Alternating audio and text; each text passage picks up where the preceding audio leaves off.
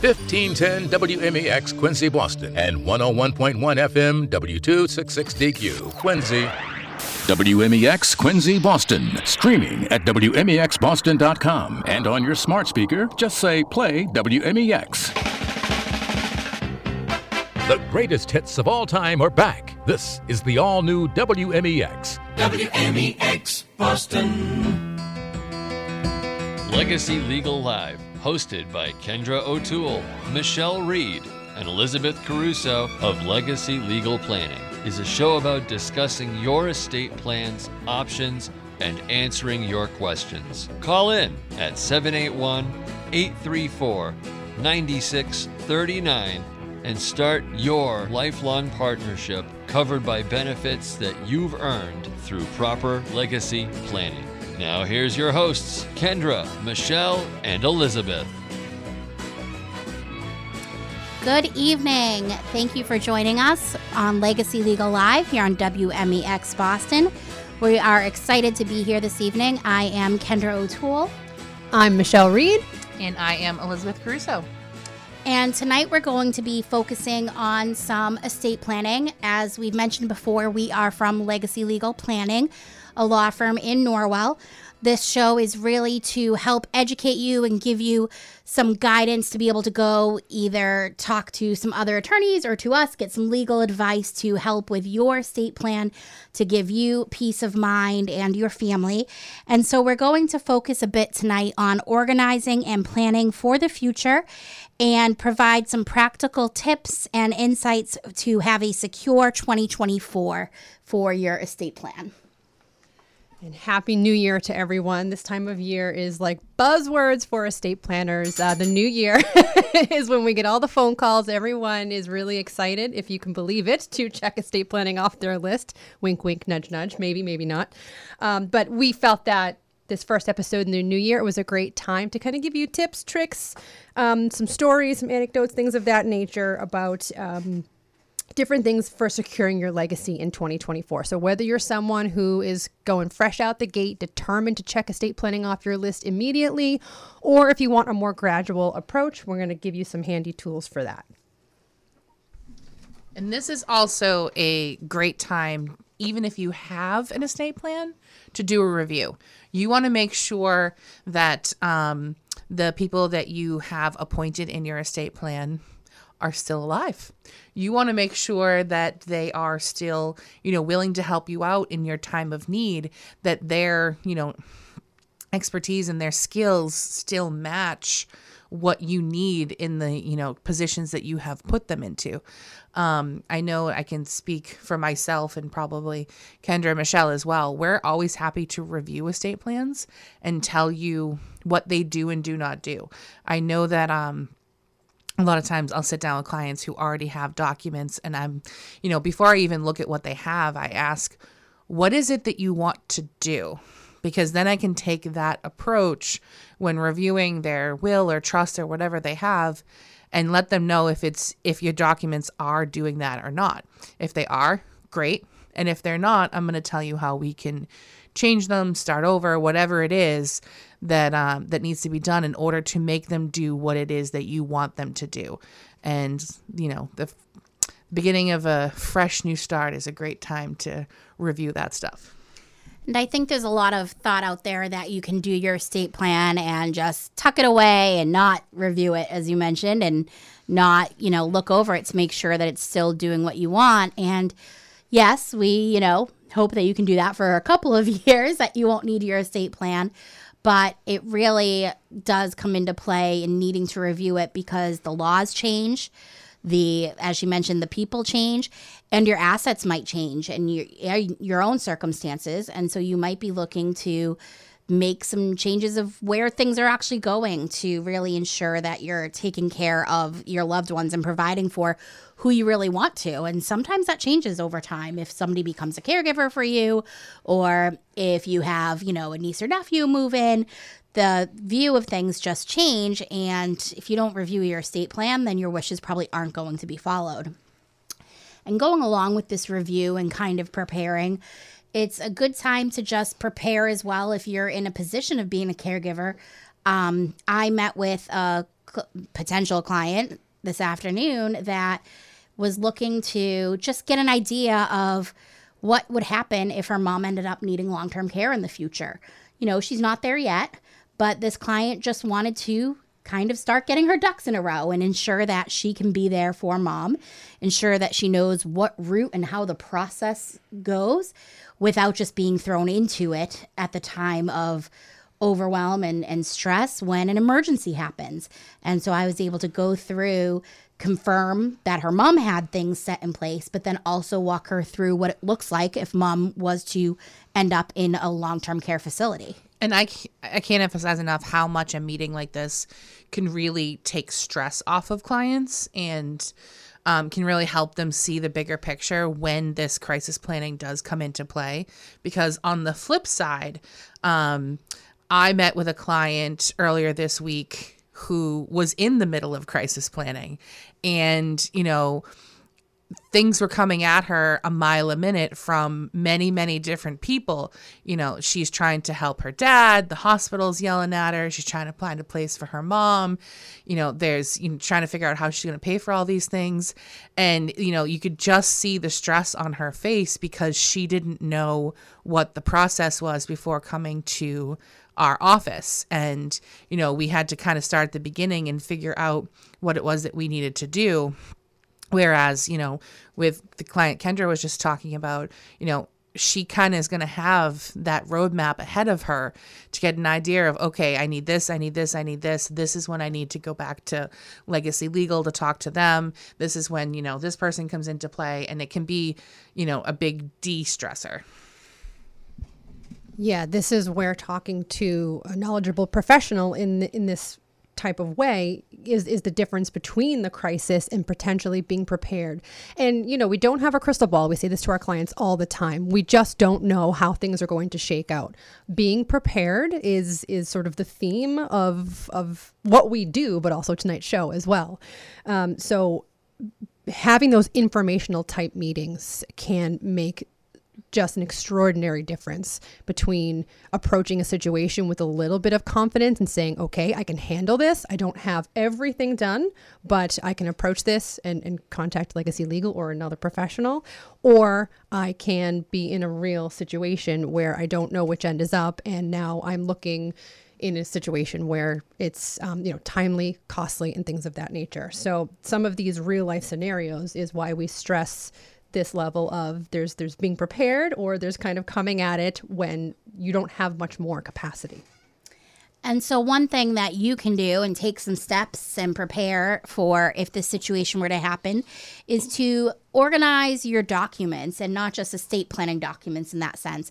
Go through your bank accounts, your investment accounts, stocks, um, pensions, annuities, and put together a copy of the most recent statements of all these documents um, and these accounts and have them together in a place so that if your loved one then does have to step in on your behalf, these documents and information are handy and available for them to at least have a starting point. You know, there's a lot of things that sometimes come into play in regard to gathering asset information or knowing what accounts there are. And there are tools that we can use by using a power of attorney and whatnot to gather this information, but it doesn't help if they don't even know what bank to start with or what investment company you work with. And so organizing these documents really can help that. Yeah, I can't tell you how many times we've sat with clients where we're spending an exorbitant amount of time literally calling financial institutions or sending letters trying to determine whether someone may or may not have had an account in a certain banking institution.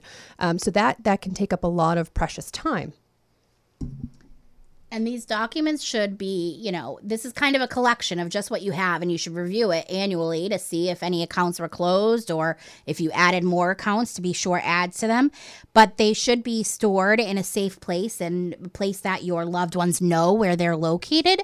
And really, a fireproof lockbox is really helpful and good for the home. Um, a lot of I think some of the baby boomers and older generations were big believers in safe deposit boxes, which have their purpose, but it's definitely not for you know, paperwork on your accounts or estate planning documents because there's no way to access that safe deposit box when it's really important, when it's really crucial in the emergency. And so having a fireproof lockbox at home and advising your loved one that's to step in and help you as to where you're keeping these documents is just a good place to ensure that they have access to it, that they can get into it and either make decisions for you or start accessing your accounts if needed on your behalf. Yeah, we joke with clients, you got to keep it light sometimes, but uh, emergencies don't always happen during the convenience of banking hours. so those safe deposit boxes, um, we don't typically recommend them, like Kendra said. And one of the larger issues with safe deposit boxes that we run into is probate issues too. So, you know, you're putting all of your documents into a, essentially a bank account. And this bank you know this bank account has names on it. And just because it's associated with a box at the bank um, doesn't mean that the bank is going to give anybody the, the actual ability to get into it other than the people named on the account. So if you're not keeping up with the correct titling on that safe deposit box you can run into a whole boatload of issues. And if you don't keep anything in that boxed at any point anymore. It should just be closed out. Uh, we have seen people that have needed to get that court order, as you mentioned, and then they have it drilled out because they don't even have the keys or know where anything is, which then costs even more money, and it's been empty. And so, if it's not something that you use, then it definitely close it out. It's not worth having anymore, and it would just cost more expense and time for your loved ones. And sometimes people open probates just because of that safe deposit box. And now that's even more money for no reason. And the issue, and one of the biggest issues with opening a probate to get into a safe deposit box is, in theory, you have no idea what the value of that safe deposit box is. So if you had a, a bank account with just a couple hundred dollars in it, you could open up what's called a voluntary probate, which is an expedited probate process, it's a lot more simple. That's only for um, estates that are less than $25,000. And because a safe deposit box could, in theory, have literally anything in it, a court is not going to let you do a voluntary probate for a safe deposit box. So now you have to do either an informal or a formal, and you're adding months to the process of getting into a box that could be empty. So, these are just some tips on how to get organized, but also do it in a safe way that will ensure that your loved ones can actually access the information and not have more fees and expenses put onto it as well.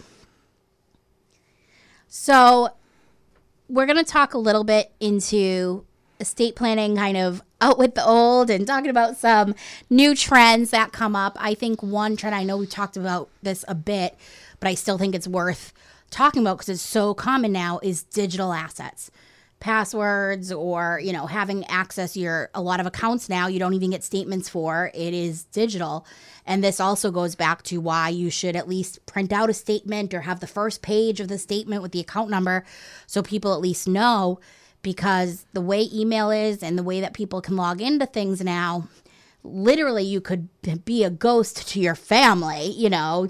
Digitally, it's all out there, but if people don't have that access, they don't know anything about it. And so there are terms that you can put properly in estate planning to allow access to those digital assets. And I mean, some of that can even include family photos and stuff that is not just financial, but the family memories.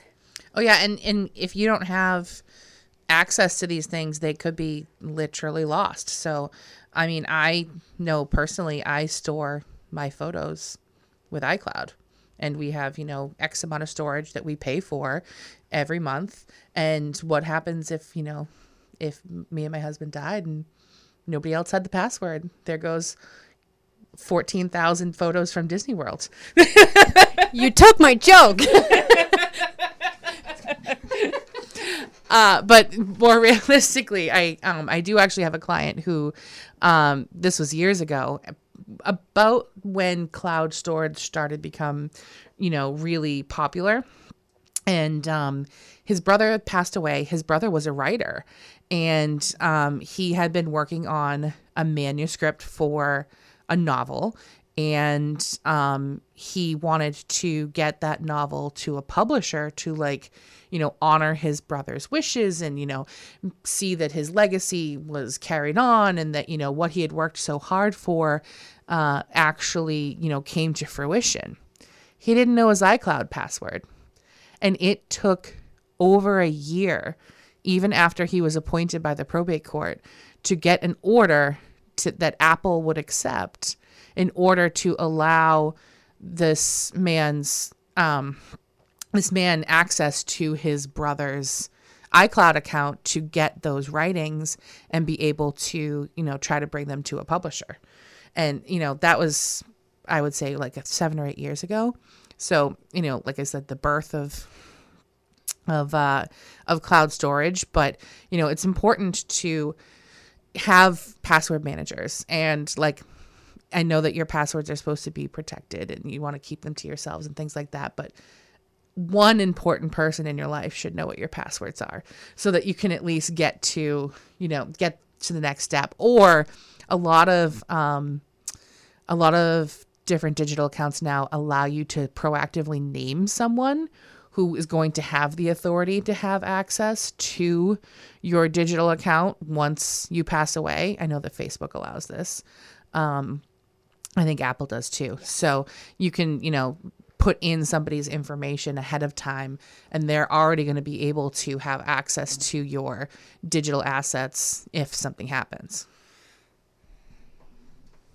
think another trend that I've been seeing that I feel wasn't as prevalent when we started practicing was people are becoming more aware and making decisions on what they want in regard to funeral, burial, cremation, whichever, you know, route it is, um, organ donation or not, or, you know, donate body to science and all that stuff. People are starting to really think more about this and actually want it in writing and want their loved ones to know what they want and even mm, I don't want to wake or I do want to wake. I want this memorial service, whatever it is, but people are becoming a little more assertive with actually putting their decisions down rather than just leaving it up to their children or their spouse to kind of decide oh, you know, we we were Catholic so we're going to have this big full mass that maybe that's not what the person wanted. I think it was just something that people didn't like to talk about, and they are opening up a bit more about it. Yeah, I agree. We're seeing it more and more um, recently. And I think to your point, it is so much more important if you do feel strongly in a particular way to make sure that it's memorialized in your documents, literally. Um, I have a client who feels uh, very passionately about certain um, ideologies and, and clean energy and, and you know green and, and, and, all of those sorts of things. So she has very strong feelings about um, a, a, what they call a, a, clean burial or you know things of that nature. Um, every state has very specific laws as to you know because obviously uh, we're disposing of of you know bodies and things of that nature in particular ways. So it's heavily regulated. So Massachusetts, um, although you know we're, we're very advanced in in many ways, uh, this is not an area that we have a lot of uh, options with. So you know we're we're joking together, but chatting about you know she's she has ties out you know out west and, and things of that nature. So she um, is considering putting in some very specific orders that um, you know she might not be buried in our state, and if that's her wish, it's something that potentially her loved ones might not know. And if they just give her a blanket, give them a blanket power um, to make these decisions, it might not be something that they'd ever know. And you can get as really specific as you want with these types of memorandums um, about how you want, you know, post death arrangements. Um, or you can kind of be, you know, really general, like I want my ashes spread here, I want my services here, things like that. Um, you know, I've written very, very, very specific um, uh, cremation designations as far as like where ashes are to be um, spread, who's going to be there, what time of day it's going to be. Um, I've written ones that basically write out an entire funeral mass with the the exact like um, hymns that are going to be sung, who's going to be on the organ, who's going to be the pastor, things like that. I've also written out parties so if if you want to make sure that your family truly celebrates you, I have written out um, directions. Um, this was actually in a trust, not even in a um, in a, a a declaration as to remains document. But like this person has set aside an amount of money that when he passes away, he wants to make sure that his family has a big blowout and celebrates him. So he left, you know, X amount of dollars, and then they're supposed to um, rent a house down the Cape and, you know, for a week and you know think about him while they're sitting on the beach drinking cocktails and you know really say thank you sir for your life and for including us in it. And you know we're going to appreciate this. And you know he's hoping that his family will you know truly take that time together and you know be you know remembering him and you know having a good time in his memory That's one heck of a legacy, and we're here for it. We love it. um, another sort of out with the old, uh, we get a lot of questions from clients once we complete a plan. Um, they say, "Okay, are you going to file this with the with the probate court, and and where is this going to go? Who's going to have copies of this? Will will it be on file at the at the probate court?" And so, years and years ago, that used to be common practice, and we may have mentioned this before on the show it used to get filed with the probate court and it would be sit there for safekeeping and your loved ones could go and access it after the fact. Things have changed. I don't think safekeeping and the probate court are going together anymore. Oh so what we tell our clients oftentimes is you know the topic of the show is sort of organized and preparing. Uh, it's it's even more more important nowadays because for, for the most part um, we're not handing out your estate planning documents to every which person. So it's very important for you to hang on to the copies let the folks know who um, you have nominated where these copies will be, uh, where they can access them. Most attorneys will keep um, either copies, or extra originals, or digital copies. It depends on the practice. So make sure to ask that of your attorney when you are um, meeting with them. Who stores the copies? What ty- what do they keep, and things of that nature.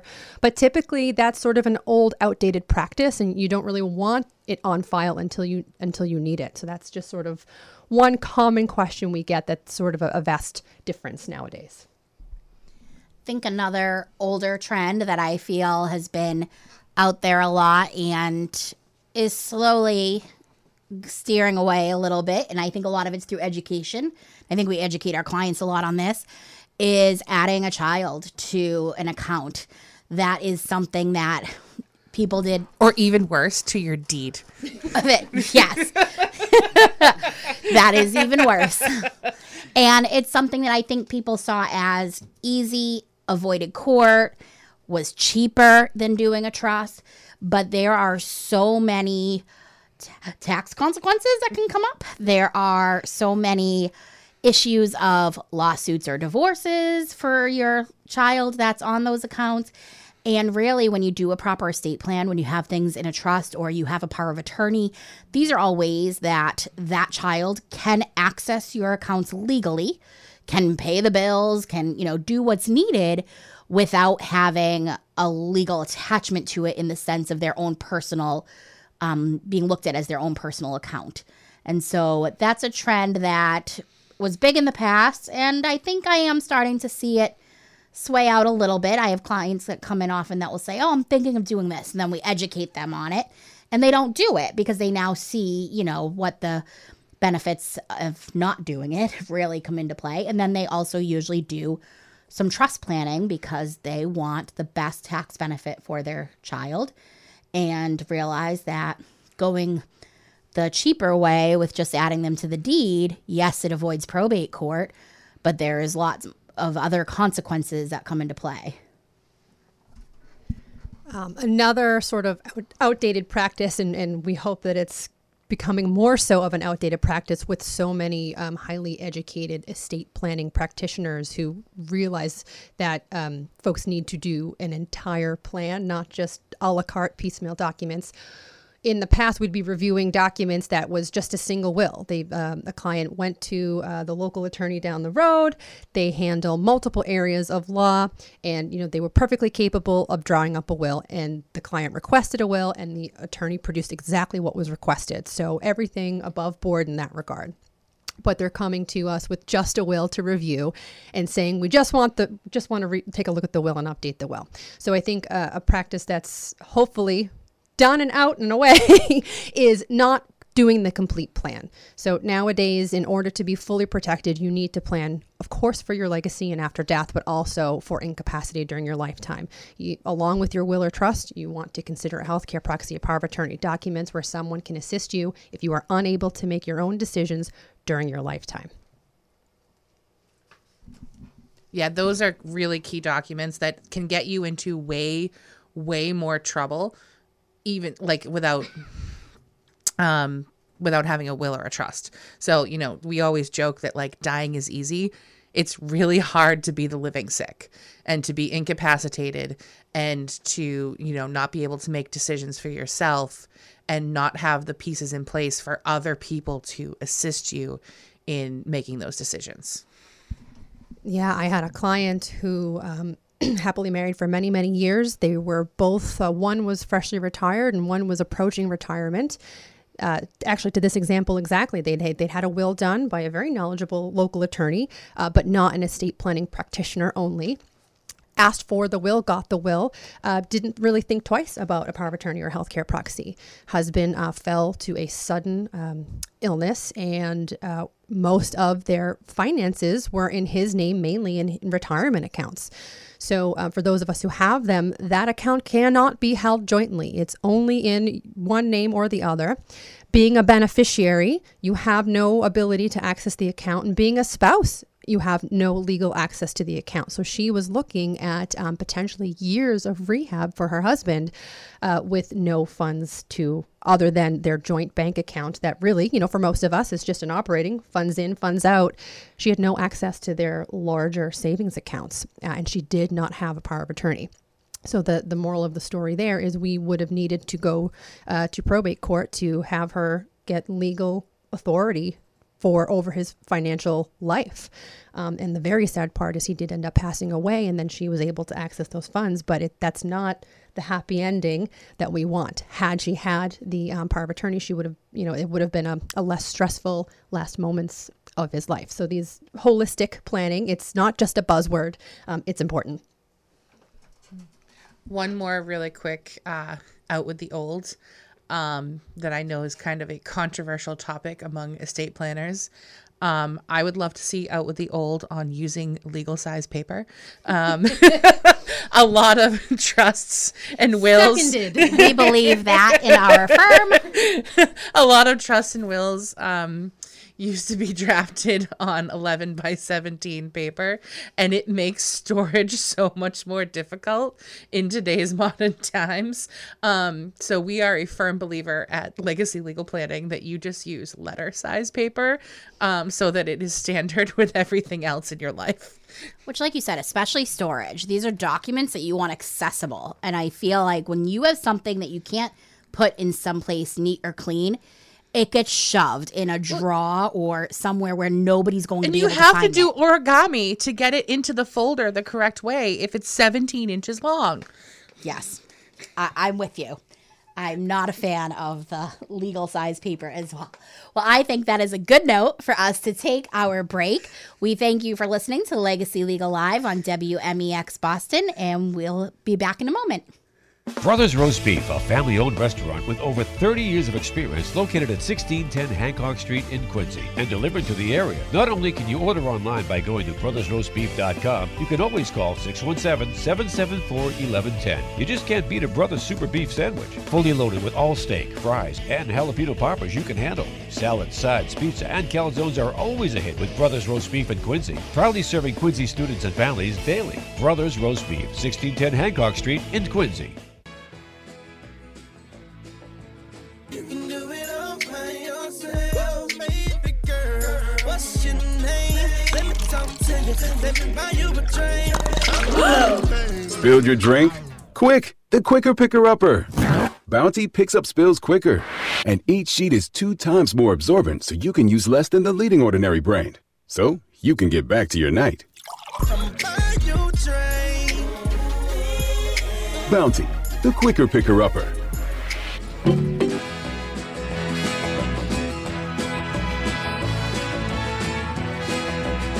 Welcome back to Legacy Legal Live on WMEX Boston.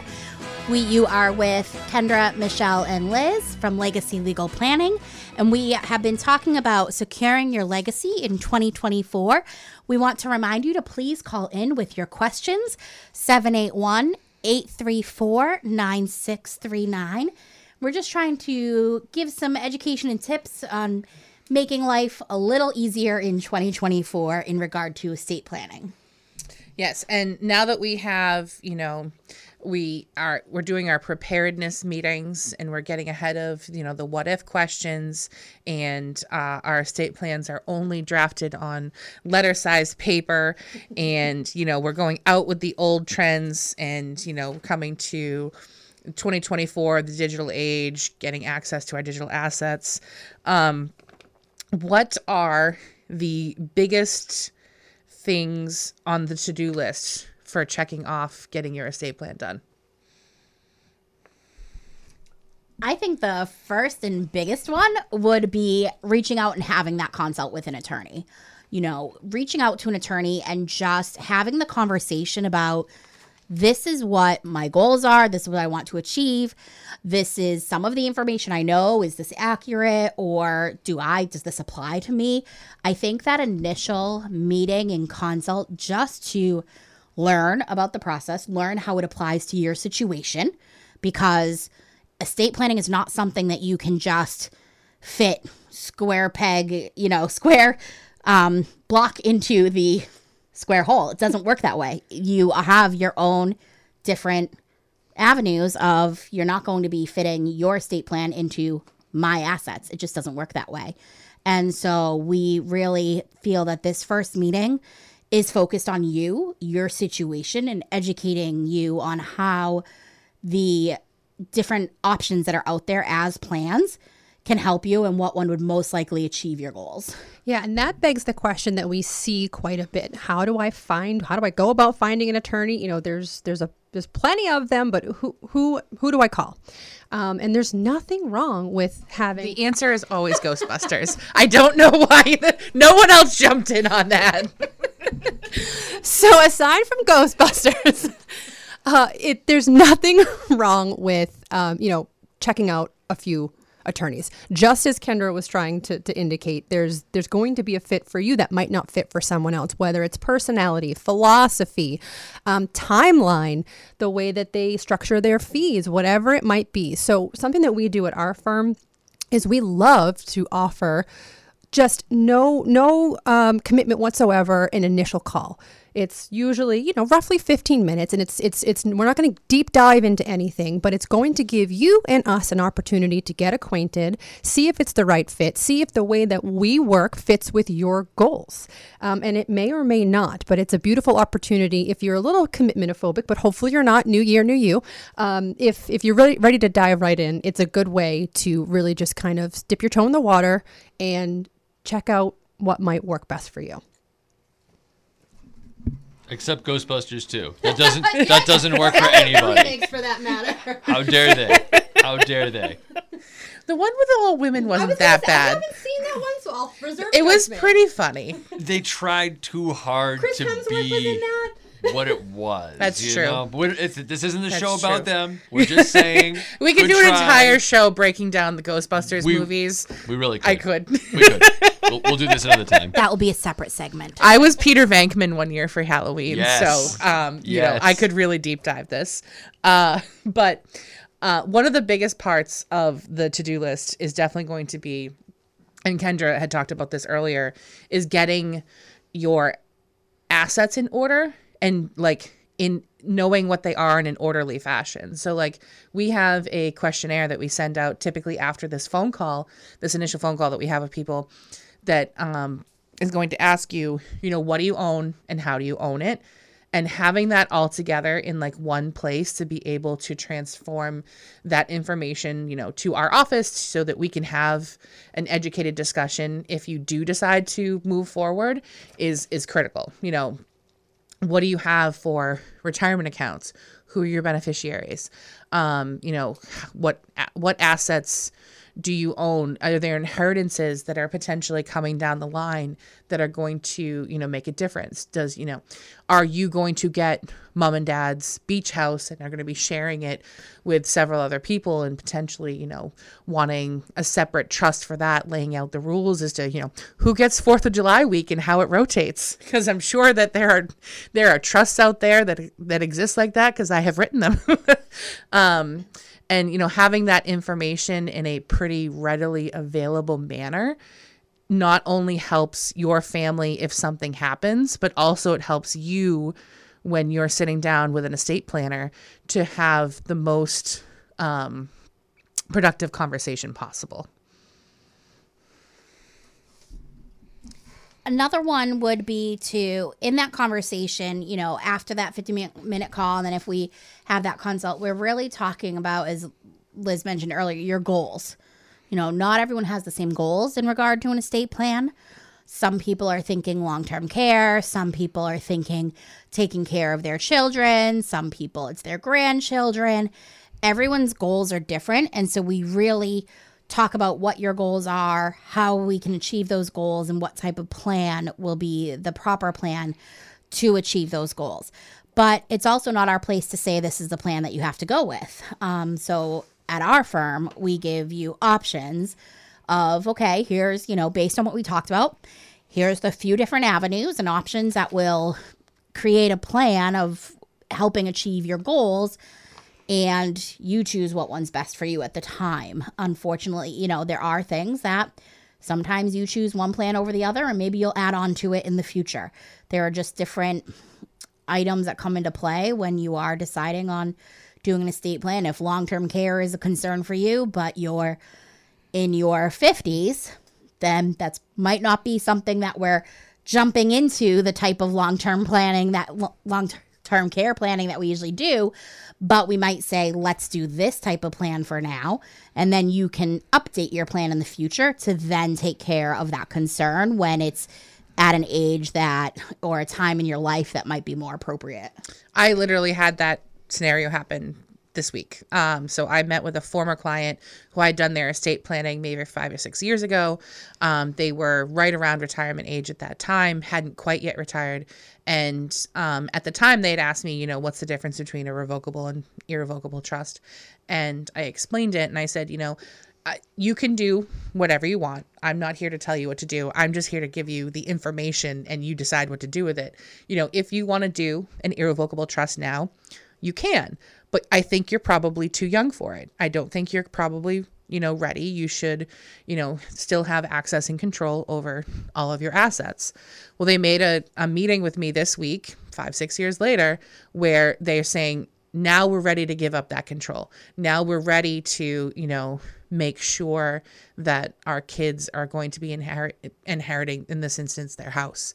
Um, but making sure that our house is protected from long-term care if nothing else is being able to protect it. So, you know, we were able to um, you know, do the planning that was right for them at that time and then they, you know, were able to transition a few years later into, you know, the irrevocable trust plan that would put them into, you know, a different place. Uh, and that's what their, you know, their current goal is. So it works out well. So the points that both Liz and Kendra have really eloquently made is part of this to-do list is to think about your goals. Chat about them if you have a partner. Um, write them down. It doesn't have to be anything concrete. I think a big misconception or a big sort of roadblock for folks to actually come in for that initial meeting is a lot of people think, well, I need to have everything lined up. I need to know who I'm naming where. I need to know what my goals are. The whole goal is to think about the goals. And then part of our initial meeting is giving you some education and walking you through, and we can help you kind of come to the conclusions there by providing you that information as, as they have said. So, part of your checklist is to have the family discussion or the discussion with yourself. Make sure that you've got at least an idea, and we very lovingly say, You tell us what you want, and we'll put it in the legalese. So, don't worry about that. And really, I think with thinking about those goals, a lot of times you may have a goal in mind, but you learn that there's either different ways to achieve that goal or that due to other circumstances that we might have to pivot the goal in a different way. And a lot of times, you know, we have clients that come in and say to us, I don't know anything about this, or I, I, I know I should know this. I don't know about a trust or revocable versus irrevocable. My neighbors, my friends talk about it. I should know about this stuff, but I really don't. We don't expect you to know about it at all. I'm an estate planning attorney. I don't go to the doctors and say, "Hey, I know that XYZ is happening to my knee." I I just know that my knee hurts. It's, it's their job to tell me what's wrong with my knee. So in the same in the same vein, we have zero expectations as to what somebody is coming into a meeting knowing about estate planning because honestly it's easier that way because that means you haven't been tainted by lawyer google Well, I was just going to say, just like WebMD, there's so much lawyer Google out there that, you know, in a meeting recently, many of the questions that the client had for me, she had mentioned that she read about or she heard about. She said, I did some research, and m- 90% of it did not apply to her situation at all. And so she really left that meeting with a lot of weight lifted off her shoulders because she thought that her assets were going to be counted in regard to her mother for long term care.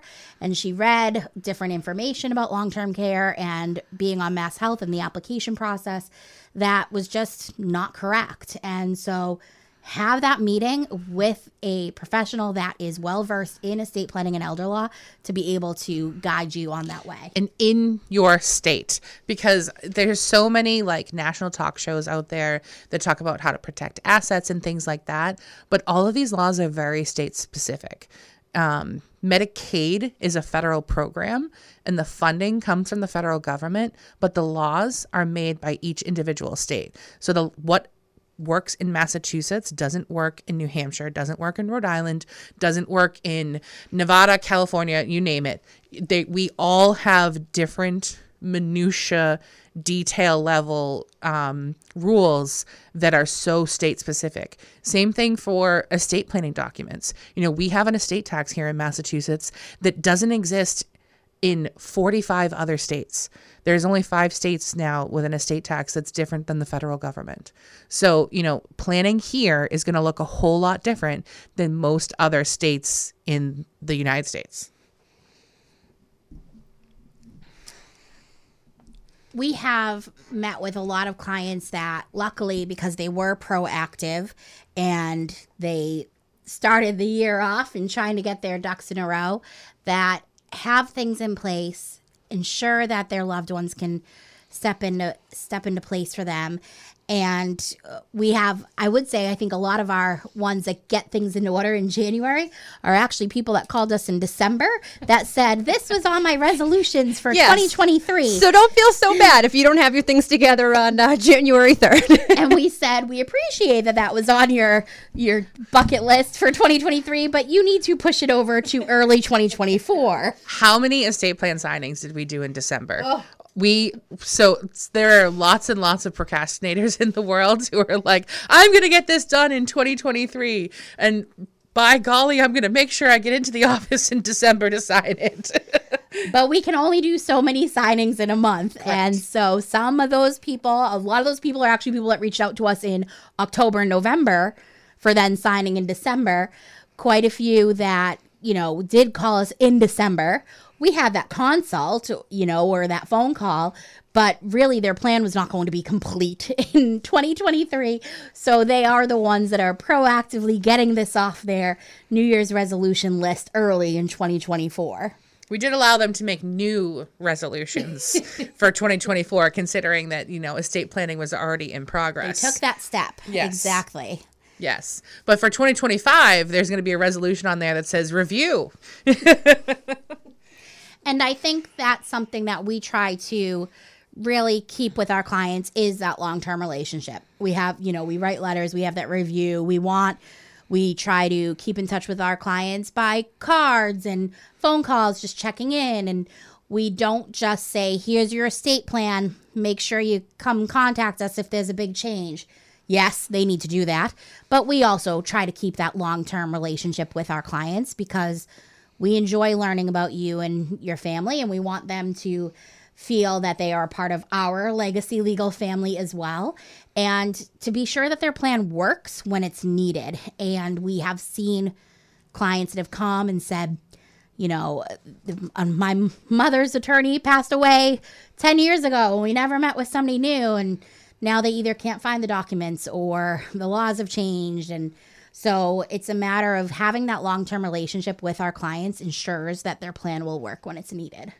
Yeah, I have clients that, you know, when I first started out as an estate planning attorney 14 years ago, uh, that, you know, I did their estate plan when, you know, mom and dad lived alone and we were just trying to protect their house.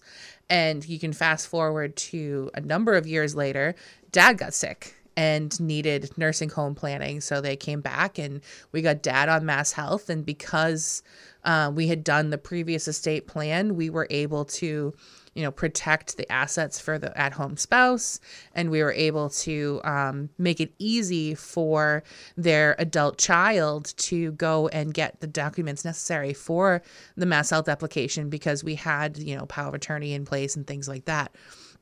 Fast forward another five years later, mom then needed um, MassHealth. And, um, you know, we again had everything in place to be able to get her pretty quickly onto benefits when she needed them. And, you know, when everything was said and done, I finally sat down with the adult child again. And she's like, I am so glad that we did this so many years ago because it has made this, you know, pretty seamless. Obviously, there's, you know, work to be done when you're doing long term care applications, but they, you know, she was thrilled that it was as easy as it could have been. She's like, you know, now I'm in the position 10 plus years later, I need to start thinking about doing this for my kids to make it, you know, as easy for them as it was for me. And in regard to the estate planning side of it in that long term relationship as well, we have some clients we've been in business for nine years now, and we have some clients that we started when we started out and they were pre retirement and then they retired a few years later. So we met with them around our five year you know anniversary of opening up and made some updates to their plan and then now they've come back again to make some changes because situation has changed with some of the people that they're leaving to. Their assets had shifted a little bit. They bought another home. And so we've made updates accordingly to ensure that their plan is working properly. Not everybody needs updates you know done every few years but you need to ensure that you're reviewing it to be sure that it still does what you need.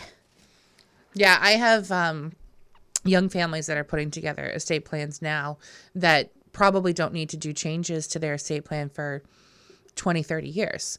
It will work for them for a very long time. But they still need to make sure that they are, you know, doing the review uh, and, um, you know, keeping up with the changes in law. It probably is even more important to be doing these reviews and probably even more often than every like five or so years as you get older because I feel like things change more rapidly. Um, you know, you have changes to you know who you've named as your fiduciaries you know maybe it's no longer appropriate to have your spouse be your power of attorney because your adult child is now helping you with your your bills and things like that or you know does it make the most sense to have um, your kids inheritance tied up in a trust until their age whatever now that they're in their 40s so like there's a lot of things that you can be you know be reviewing um over time that would be you know helpful to your family to make the changes now. I think one of the common things I see probably with people that are right around retirement age right now is they are coming in with their will that like you mentioned some their children are now in their 40s they're coming in with their will that they did when their first child was born or their second or third child was born and they have the named guardians and how things are passing. And so that will is 40 plus years old. Definitely doesn't account for what they want. Sometimes it's an aunt or somebody that's appointed as the personal representative that may be deceased or they might not have a relation good relationship with anymore. And so coming in to have that looked at alone and then discuss the future planning of how their estate plan can be more tailored for their current situation is is really crucial. I think that's one of the biggest trends I'm seeing with some of the baby boomers are, you know, wills that they did to protect their children when they were minors. But now the years pass so quickly and those minors are now 40. yeah, they're not kidding when they say it goes by fast. Um, but to your point, I, I worked with a client very recently within the last few months who she did her initial estate plan and it was well done. Um, she had a trust and, you know, her, her thoughts and wishes were, were well lined out. But at the time, she got along swimmingly with her family. She had named certain siblings in certain positions to step in for her if she needed any assistance or weren't, weren't able to make decisions for herself fast forward to the future. Unfortunately, they lost um, their mom, and a vicious probate situation ensued where it really uh, just divided the siblings. Where there was, you know, two that remained getting along on one side and three that remained getting along on the other side, but not all of them got along. Unfortunately, she happened to, in her well drafted plan, name siblings that she no longer spoke to, and it was, you know, it was it was not um, a happy situation. She was intending to travel, so she did things actually the right way. She gave herself plenty of time to come in and do the updates to her plan. At the time, her son was much younger and it warranted all different items as, as liz had mentioned uh, and now he's a little bit older so she put him in a secondary capacity but she had that she did it ahead of time with plenty of time for her travels to update her plan to the siblings she does get along with to manage the funds for her not quite as young, but still young adult son. So it's it's actually um, you know sort of what could have ended in um, a potentially really uh, negative situation where a sibling that she would never want in charge of her assets, controlling funds for her son, it ended in a positive way because now she's got the peace of mind that that absolutely will not happen. And I'm very glad that you brought up that she had she was traveling and she had did it in a time frame that is uh, how I said that. that was appropriate for her to get it done because uh, you know as we're talking about our process and you know the, you know creating a checklist for you know the client you can imagine that this takes some time it's not an overnight thing and it's really I'm I'm bursting bubbles when people call me and say, "I'm getting on an airplane next week and I need a will." I'm like, "Well, you probably need more than that." And it's not going to be done by next week because, or at least it's not going to be done correctly. I can throw together a healthcare proxy. I can throw together a power of attorney. I, you know, I can put together a basic will, but if you want an estate plan done correctly that's going to take into consideration all of your goals and all of your tax planning and all of that, it's not going to get done in a week. Not to interrupt, but right along with our out with the old planning situation, out with the I just need a quick will. Out with that. We're, we're, we're not taking that into 2024. And so, as we are gearing towards the end of our show, we hope that some of you might be ready to jump right into estate planning, but also some of you might be a little overwhelmed by some of the information that we've put out there. So, here are just some steps that everyone can take to start that journey. Whether it's an immediate one that you're ready to jump into, or you need to take gradually over time. The first one we would say is, you know, start making a list of your assets and identifying potential beneficiaries and people that you would trust to step in for healthcare and medical decisions, um, healthcare and financial decisions. Another one would be do your research on estate planning attorneys, or if you need a financial advisor, you know, start looking around for some local ones. Look for somebody that is focused on estate planning when it comes to an estate planning attorney. Um, as you mentioned, there are you know plenty of attorneys that can do the work. We all have a law degree, so we can all do the work. But it doesn't necessarily mean that they are in the thick of it every day like some other estate planning attorneys might be. So do that research, to looking into that and finding the one that you feel will click best with you. Do those 15 minute calls and and have those conversations. Um, have open discussions with your family members. I think that can sometimes be one of the hardest things. People don't want to talk about estate planning and to have these open discussions with your loved ones can really just make things easier for them to know where your thought process and where your feelings and your intent is when you're doing the plan and for them to know that beforehand is a lot better than them reading something on paper and not fully understanding your intent because you can put terms into the trusts and yes you could write down something as well about your intent and whatnot but really the terms of the trust usually is guidance of what's to happen with specific things and not everyone understands well why are you holding my assets this way or why is this person in charge instead of me and so sometimes those conversations can just alleviate extra stress and contention between your loved ones if something were to happen to you. And as you're going about this, making your inventory, talking to your family members if if that's something that you're comfortable with and able to do, it's also going to bring about the questions you might have for us. So we encourage you to write down the questions that come up during this process from everything as simple as, um, you know, when you're making your inventory, okay, what I don't know about my assets. I know I have life insurance, but I don't quite know what type it is. I don't know who the beneficiary is. So even making a checklist of the things that you need to get more information on is extremely helpful because that gives us a starting point and we can always go from there. That's one, one of the most overused phrases in our office. Okay, we'll start here and we'll go from there. Um, so we encourage you to write down those questions because it gives us an inclination. Even if you're just coming in with a you know ripped off piece of paper, we can read those questions and kind of glean what you're looking for and what your goals might be, and then we can can sort of structure our discussion based on what what we think is is going on in your world and, and how we can help. So it's it's um an underutilized thing to write down those questions. And we want you to embrace and feel empowered to create an estate plan that works for you, that achieves your goals, and also that you are doing at your own pace.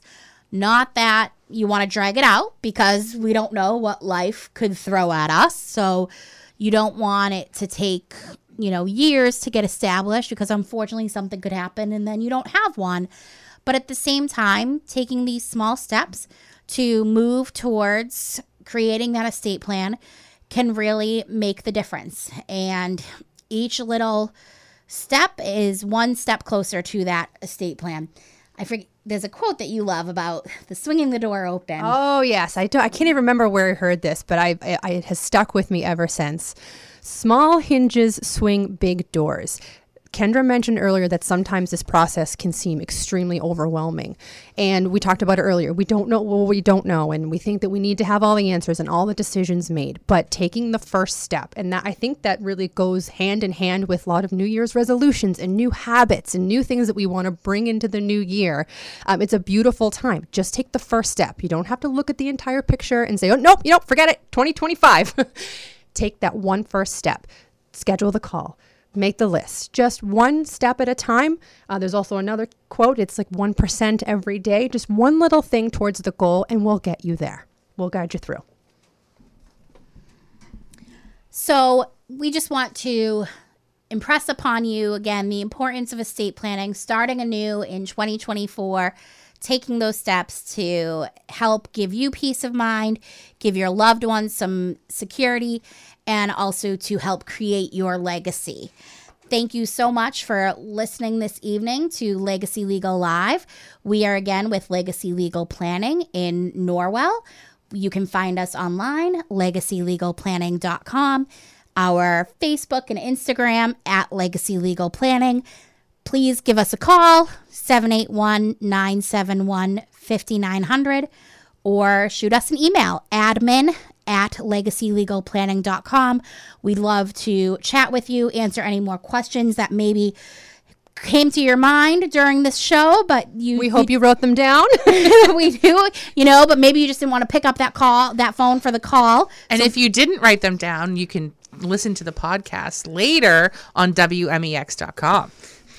And you can listen to our past shows on there as well if there's a topic that you would like to listen to and learn more about. And then we would love to chat with you about your estate plan. So thank you so much again for listening to Legacy Legal Live on WMEX. And we will speak with you next Wednesday.